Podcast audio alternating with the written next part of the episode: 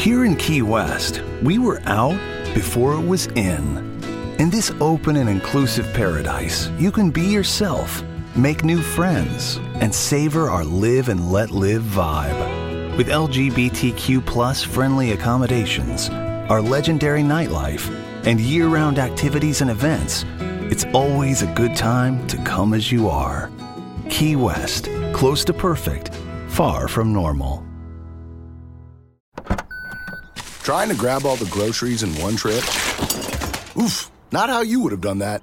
You know sometimes less is more. Like when you drive less and save with the USAA annual mileage discount. USAA, get a quote today. If everybody's coming to you and asking for, for money all the time, first of all, you got to learn to say no. You know, don't feel bad saying no and don't feel bad you know maybe helping a little bit you know if they're asking for x amount say i can give you this you know without giving them the full amount all the time otherwise it will become yeah, and you see this a lot of time with, with you know celebrities. You'll see like their whole entourage thing. It's basically like a gravy train. It's like, you know, you gotta you gotta put a some limits on there and control it to, before it gets out of hand. Because once you start getting that habit, then they're going to expect it all the time. Welcome to the Share the Wealth Show, where minority professionals can learn to escape the racial wealth gap and catapult themselves into abundance. Your host, Nicole Pendergrass, grew her net worth from being negative to multiple six figures Join her on her investigative mission to expose secret strategies of the wealthy so we can all have the tools needed to build the life and legacy we were created to possess. Now it's time for the show. Hi, everyone. Welcome back for another episode of the Share the Wealth Show. This is the show where we discuss strategies on how to grow, build, and protect minority wealth. And Today, we're going to do something a little different. We actually have a ton of great episodes in our archives. Since the inception of the show, I've had the pleasure of talking to so many phenomenal people, and I want their information and the strategies and tips and mindset that they have to be shared with the world. And I don't want it to be buried in the past, right? So today is Flashback Friday featured edition. And I hope you enjoyed the message from one of our previous guests because it's really so impactful and you need to take a listen. We'll see you next time for our regularly scheduled episodes, but stay tuned for today. Hey everyone. So today we actually speak with Don Spafford. He actually has an educational and professional background in finance and security investing. He wanted to be a personal financial representative and advisor, but he ended up doing that around the time when the crash happened in 2008. And so no one was hiring and he kind of had to pivot.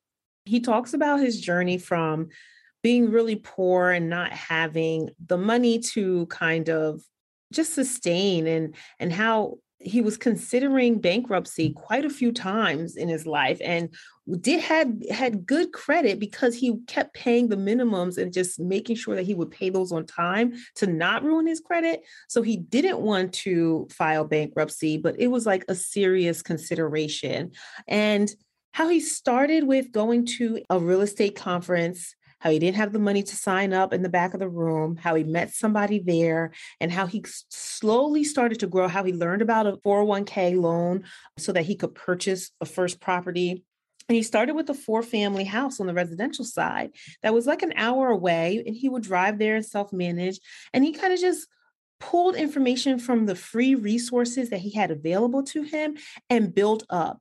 And then what did he do? He really networked. He networked his behind off for a long time and just like listening to podcasts. And then guess what? He would get the contact information at the end of the podcast and actually reach out to the person, which a lot of people don't do. And he would make connections that way. And then as he started meeting more people, he would make connections between them. If he saw opportunities, he would give them to people who he knew would want those type of opportunities. And him just adding value to everybody else's life made people want to pull him into projects and investment opportunities.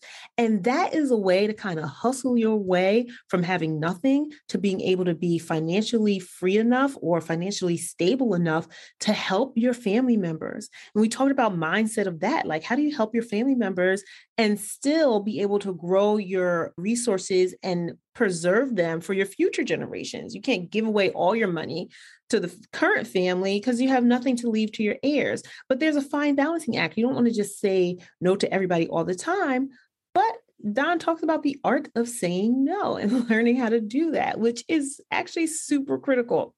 In any case, Don has some great insights and experiences through the story that he tells and through the conversation that we had. He lived in North Argentina for two years on a volunteer service mission. He always was about giving back.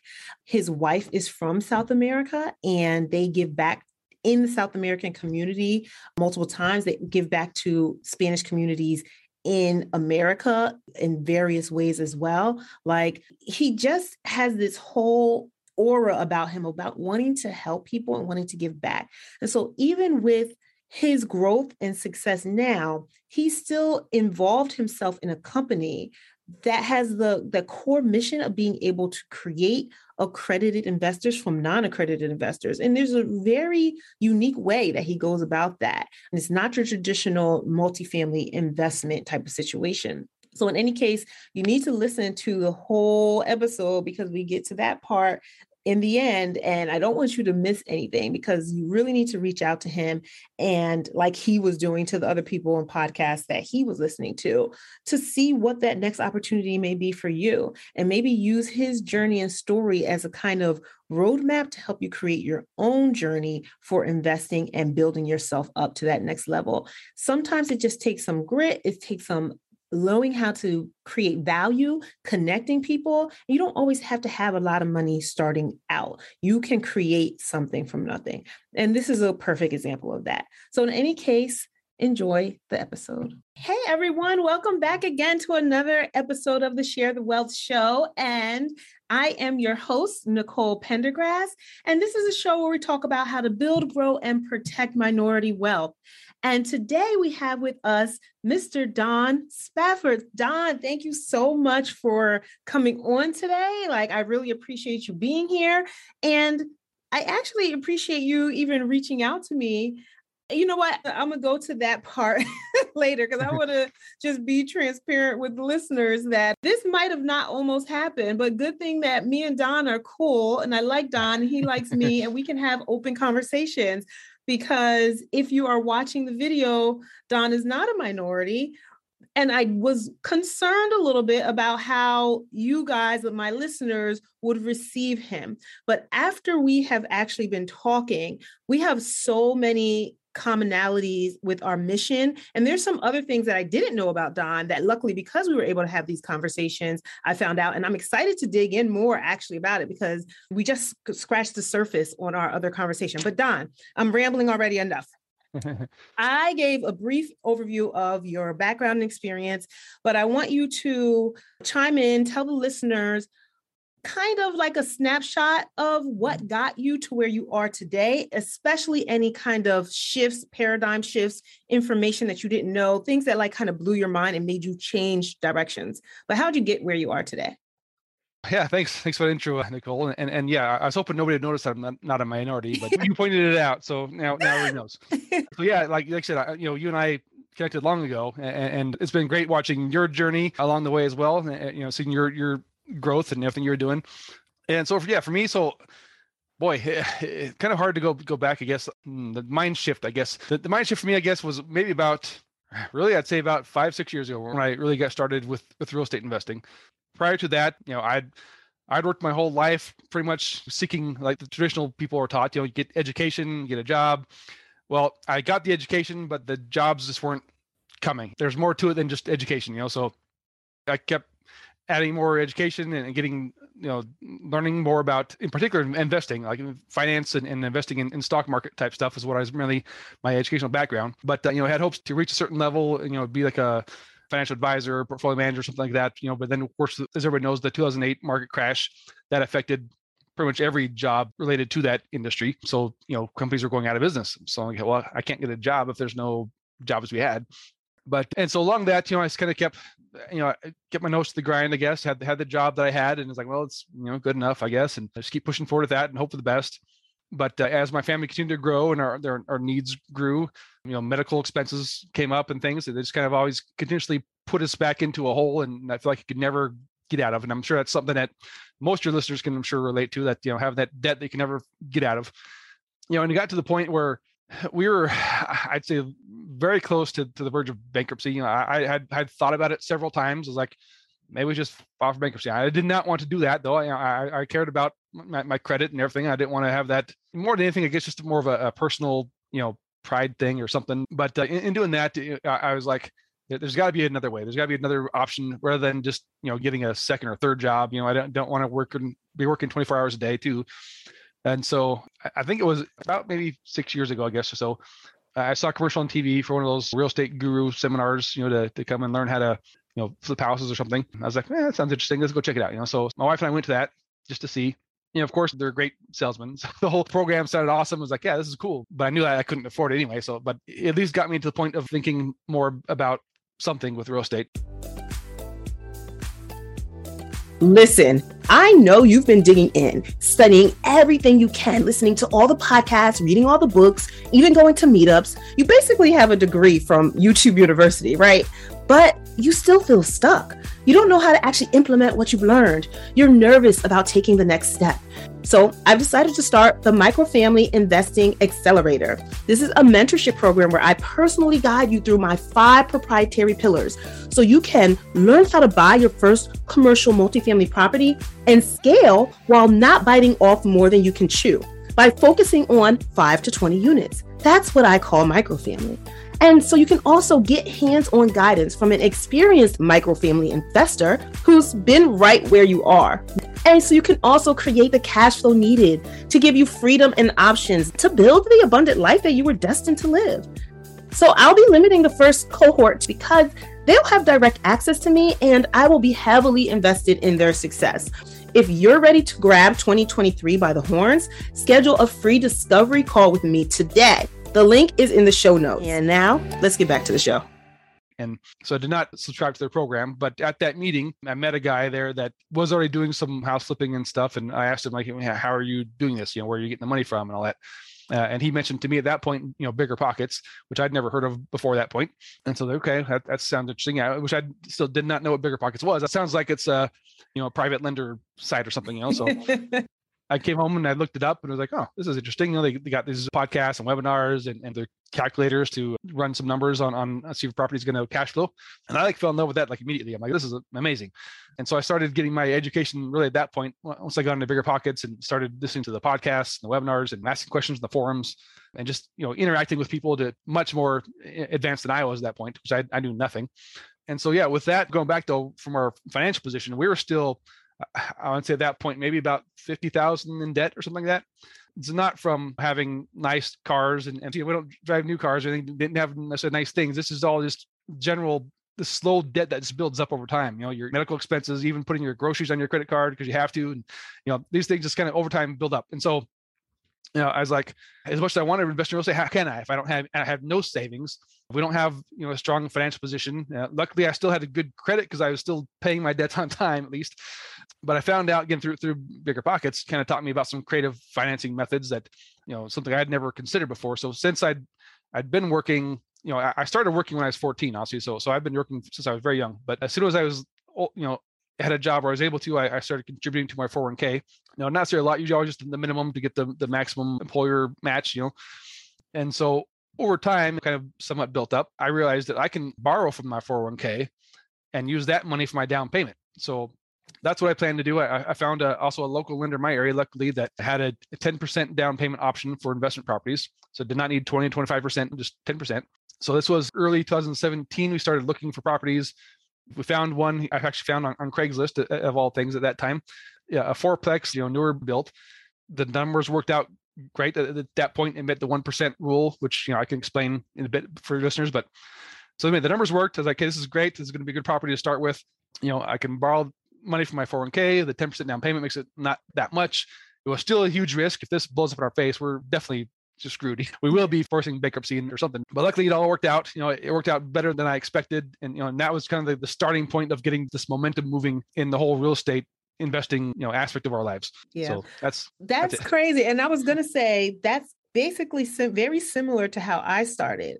I started with a three family, although I didn't buy as a full investment property because I did live there. So I did FHA with three and a half percent down. And I also you know, borrowed from my 403b, not for the full amount, but just because I was short some, and I realized I could borrow from, against it. And same, I was only contributing on my 403b up to the employer match because I didn't want to put all my money into, you know, the retirement accounts because I, I knew there were other ways because I had started looking at real estate. So yeah. there's so much similarity in our startup stories. That's crazy. But a question I actually have is the 10% loan normally when I hear of a 10% loan available for like an investment property, it's because they consider that your second home. But mm-hmm. that can't apply when it's a four unit property. So, what was that just like a whole different? I know it's a different market then. So, maybe that's why they just had that product. What do you think mm-hmm. that yeah, was? Well, Is that available still today?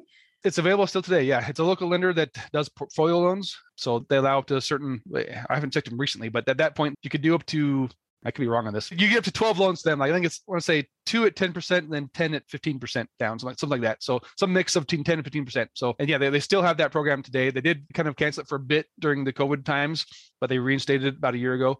And there's actually a couple other local lenders in my area that also do 10% down payments on investment properties. Yeah. And in most cases, again, it's an in-house portfolio loan. So there's no, you know, additional fees or PMI and that kind of stuff on it. And their interest rates are still within normal range of anything else out there. So that's yeah. a great option if you know if you have that option to get started with less money. You know, I still try to use them if I can. If, if I buy anything that's you know a residential property that would count for that. Were you self managing that first property? Yeah. How far was it from where you actually lived? It's about a 45 minute drive. So I, I, was, you know, initially trying to find something where I'm at and not, not, having any luck. Did put a couple offers on a couple properties, but didn't get accepted. And I started looking at, you know, the next two cities over. So we're kind of right, right between two college towns, basically. Mm-hmm. The one I actually found one I liked a lot was a, a five unit, but again, that was now a commercial loan and that required a much higher down payment, something I did not have enough for. And then the other one was on the other side, and that was the four unit. So I could get the residential loan, 30 year fixed at, you know, 10% down and and again, it was yeah, it was 45 minutes away, which could be kind of a thing, but but for me, I was like, okay, it's close enough that it's not too big of a deal that you know if something goes wrong i can still get down there. And i did want to self-manage it from the start. One to save on that cost of the management fees and two because i wanted to learn the process. I wanted to get to know the property better know the tenants better. And so that's how i figured i, I might as well do that and go for it. One of the books that helped me a lot uh, that early phase two was the it's called the book on managing rental properties by Brandon Turner, uh, uh, you know, BiggerPockets book. They have the book on rental properties and the book on managing rental properties. So the, the managing one is the one that I kind of was going through that as we were going through the whole uh, closing process on this property, just so I can, you know, kind of learn and get some ideas of what to do. I still like that book a, a lot for what it teaches there. You know what? I feel like I have that book or had it somewhere and then I never read it. It might be sitting on my bookshelf. but any case, like, and it's funny because my three unit is like 15, 12 to 15 minutes away when there's no traffic. And I still like don't want to go over there all the time. I just like, oh, it's just out, yeah. out the way. Got to get in the car, move. The, I'm just so lazy when it comes to that, especially in New York City and when parking is hard. Like if I have good a good oh, yeah. spot, I do not want to move my car unless like it's absolutely mandatory. Yeah, I don't go there often now. And back then I would for anything. Now I've you know I've got people I can call if something needs to be fixed or whatever. I only go there for new tenant move-ins and inspections. But you know other than that, I tried to not go there. Yeah, so, that's what I was going to ask was how much time did that four unit take at the very beginning and did you have like any systems or anything that you helped make managing it easier so you could step away from having to go all the time? Yeah. Like at the beginning part. So yes and no. The one thing I did because initially the the previous owner, you know, he was collecting the the payments in person. Like he would just go there and get them. I was like, well, I'm not going to do that because if they're not home or whatever, I don't want to come back. So right away, I, I put two systems in place. You know, whatever's most convenient for those tenants, they can either you know pay online. I set up an account with eRentPayment and so they can pay it online if they want to, which uh, would also gives them the option to report that to their, their credit bureaus to help improve their credit. Or if it's more convenient, they can just deposit it at a local bank. So set up a, an account uh, at the bank, just, you know, down the road where they can go and it's, it's a deposit only, does not provide like a balance or thing. So they deposit that in there. Then as soon as they make a deposit, I get an alert saying that, you know, funds are there and I can go in and just transfer that to a different account right away. So, so that's the one thing I did. And then but other than that, yeah, everything else, I would be the one to come and clean them uh, initially, anyway, do some minor repair things, you know. And so I did quite a bit hands on initially. And I actually involved my kids that too to help them to kind of one, do some work. I'd pay them for it, of course, and help them kind of see that process. And then I still do, I guess, the you know new applications for any new vacancies. If there's an application, I'll go through all the whole checking process. But I still, of course, do a full background check and credit check on that, all all through uh, getting that eRentPayment but that's really about it. I mean, everything else is pretty much straightforward. Luckily, I had pretty good tenants to start with. One of those initial ones, you know, five years later is still there. And I tried to do very thorough job up front of, you know, vetting new new tenants to put them in to make sure I don't have problems down the road. And you know, so far everything's been great. I've never had to evict anybody, never had anybody, you know, destroy the property or not pay. So, you know, that, that one's going great for me. Nice. That's great. Okay. So, you know what? Because I kind of know some like the service level mm. of your mission and who you are trying to help and the impact you're trying to create in people's lives. And I see a little bit of why that's some of your mission because of how financially you struggled at the very beginning until you got your footing and started getting investing in real estate and as that momentum started building but can you tell everyone kind of what's your mission? Like what is your impetus for helping other people? What are you trying to accomplish with your investing that you're doing now and the mm. opportunities that you're trying to get to people? And kind of how did that arise from what you were doing before? Yeah so that's kind of, I guess, multifaceted in, in, a way. The way I was, I was brought up, the way I was educated from, from my parents and, and, you know, church. I've always had the desire or need to help people. You know, I, I'm not the type to see somebody you know, common thing to say for New Yorkers, right? see somebody getting bugged, you walk past and keep going. You know, I'd probably be the one to stop and help, and you know, probably get hurt myself. But, but that's just you know who, who I am, I guess. And so, you know, I like helping people. It makes me feel good.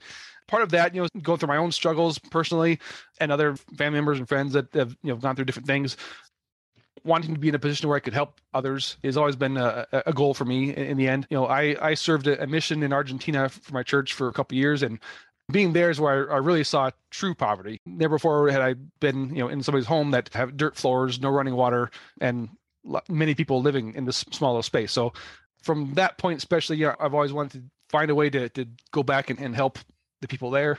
My wife is from Paraguay as well, so you know we have like good connection with people South America, of course, even here in the, in the states with the Hispanic community.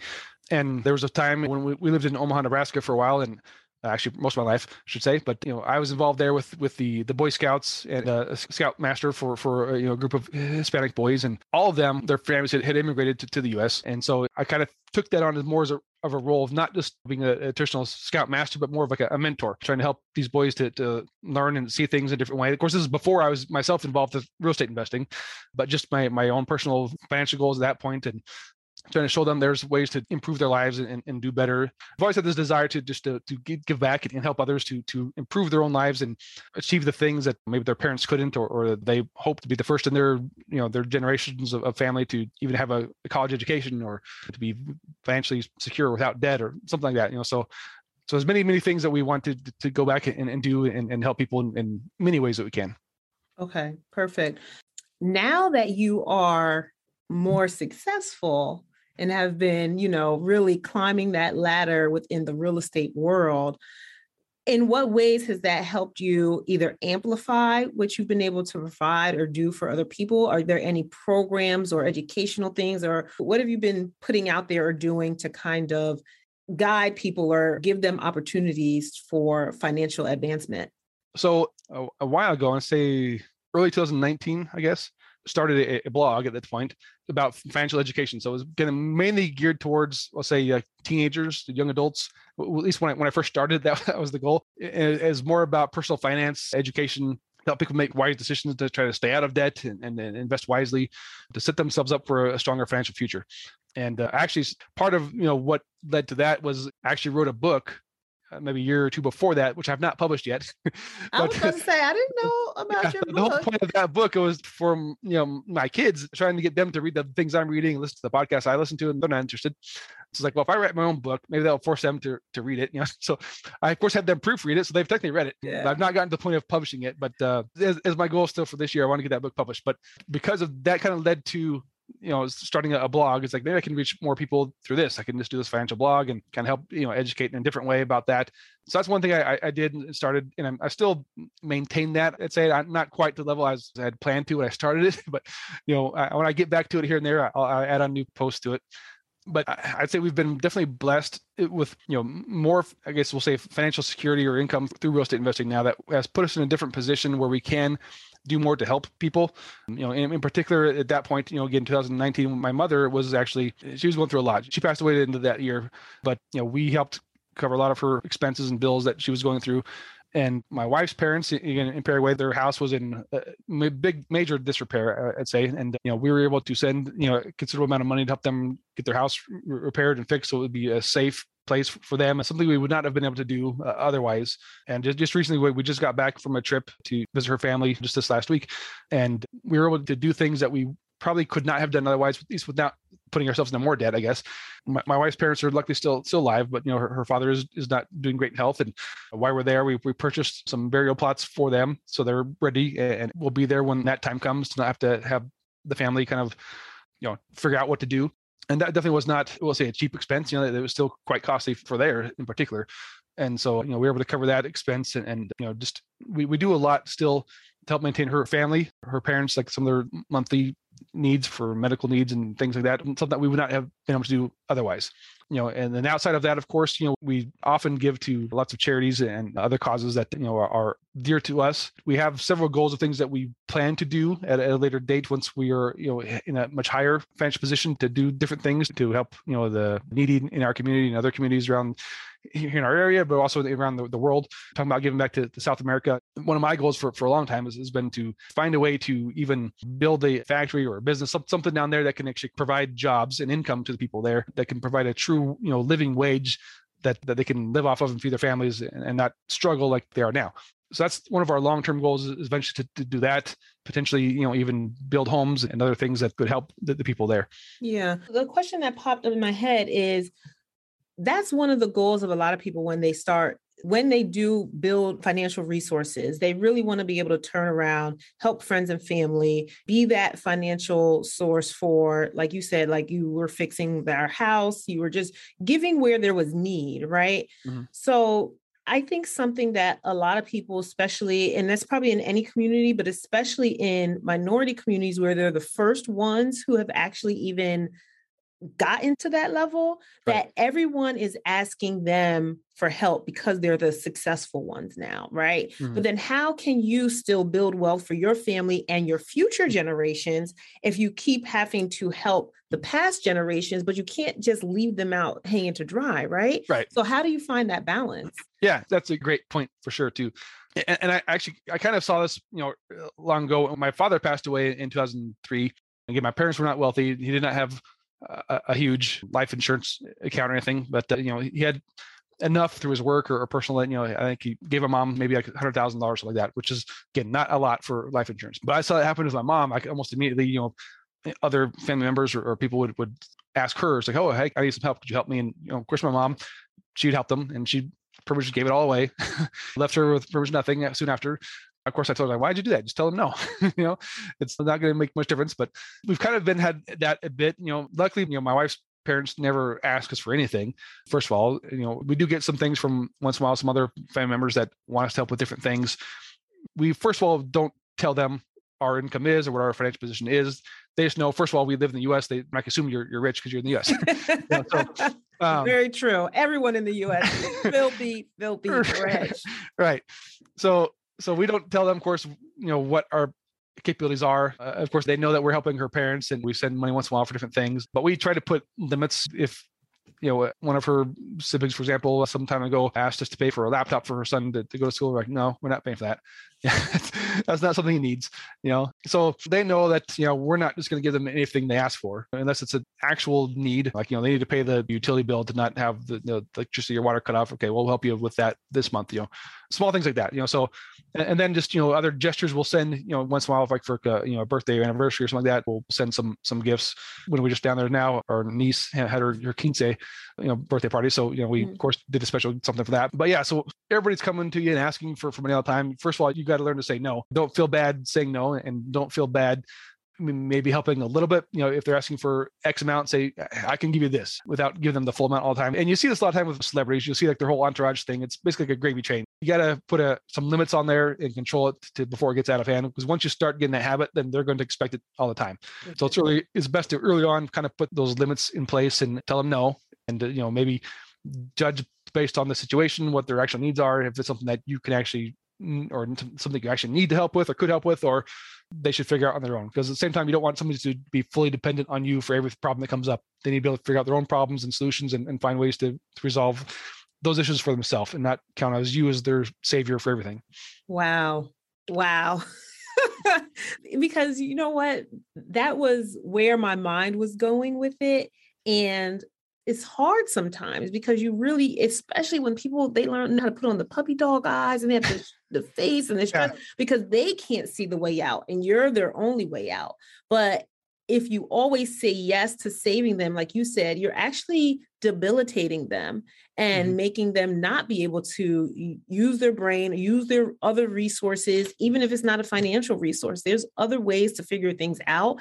And it in the long term, it might hurt in the moment for them, but in the long term, it's going to make them stronger because you don't gain strength by just like walking around. Like you have to go to the gym and pick up weights. And the heavier the weights, your bigger your muscles get. And like, even though that's a simple analogy, but that's very true for tough circumstances that people go through in life as well. Like, you know, the people who are like the best personal development kind of speakers and coaches have been through a lot in their lives. You know, like they've gone through, been drudged through the mud and back up, and they've learned how to crawl their way out. And that's why they're so insightful and so impactful when they're trying to give people advice or coaching people through the other problems because they've been there. Like they wouldn't be able to do that if they didn't go there first. So I love that. Like you got to learn to say no. It's hard. But you just got to make the decision on what is an actual need and what is something that they could actually figure out themselves. And it doesn't mean make you a, bad or mean person. I think mm-hmm. a lot of times people, you know, don't want to hurt somebody else's feelings. But a book that I'm reading right now actually is Unf Yourself, but it's like you're not responsible for other people's feelings. Or is it that book or is another book? I'm reading so many books, I'm getting them mixed together, but they basically say a lot of the same things anyway. but anyway, yeah, you're just not responsible for other people's feelings because they're going to be mad if you do and mad at something else if you don't. So right. you can't always save that. That's great. Okay. All right. I'm just so caught up into that whole thought process. It's easy to say, hard to do. So you have to just practice it little right. by little. Practice saying no. I think you, everyone listening, your goal should be to say no to at least one person a day. like mentally put yourself in position. Like if you did not have the money or wealth that you have now, like if I was where I was five years ago when I had, you know, all debt and no income, then would I say yes or no at that point? I'd still say no because I don't have the way to afford it. So it. even myself, I tried to not consider any any income or wealth that comes to the real estate. I still consider, you know, this is what I make for my W two or whatever, and that's it. Now, nothing else. It's out of sight, out of mind. So I don't even consider that as additional income or whatever. So, you know, if I know of my mind, okay, well, we have to cover our own personal expenses. I don't have much extra for anything else. So I'm sorry, I can't help you. Okay, guys, don't kill me, but I'm going to have to cut this episode short. This is too juicy, and we need to do this in a part two. So stay tuned for the next episode that airs, and you can hear the rest of our conversation. Did you love this episode of Share the Wealth Show? Be sure to connect with Nicole by following her on LinkedIn, Instagram, or Facebook. If you picked up any of the gems that were dropped by today's guest, make sure you not only put them in your bag, but if you know of someone who would benefit from this information, don't keep it to yourself. Share the wealth and make sure to leave us a rating and review. We'll see you for next week's episode. Subscribe so you'll be notified.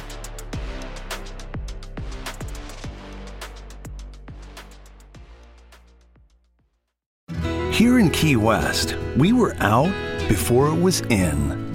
In this open and inclusive paradise, you can be yourself, make new friends, and savor our live and let live vibe. With LGBTQ friendly accommodations, our legendary nightlife, and year round activities and events, it's always a good time to come as you are.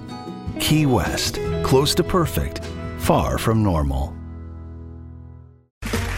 Okay, round two. Name something that's not boring. A laundry? Ooh, a book club. Computer solitaire, huh? Ah, oh, sorry, we were looking for Chumba Casino. That's right. ChumbaCasino.com has over 100 casino style games. Join today and play for free for your chance to redeem some serious prizes. ChumbaCasino.com. No purchase necessary. Full prohibited by law. 18 plus terms and conditions apply. See website for details.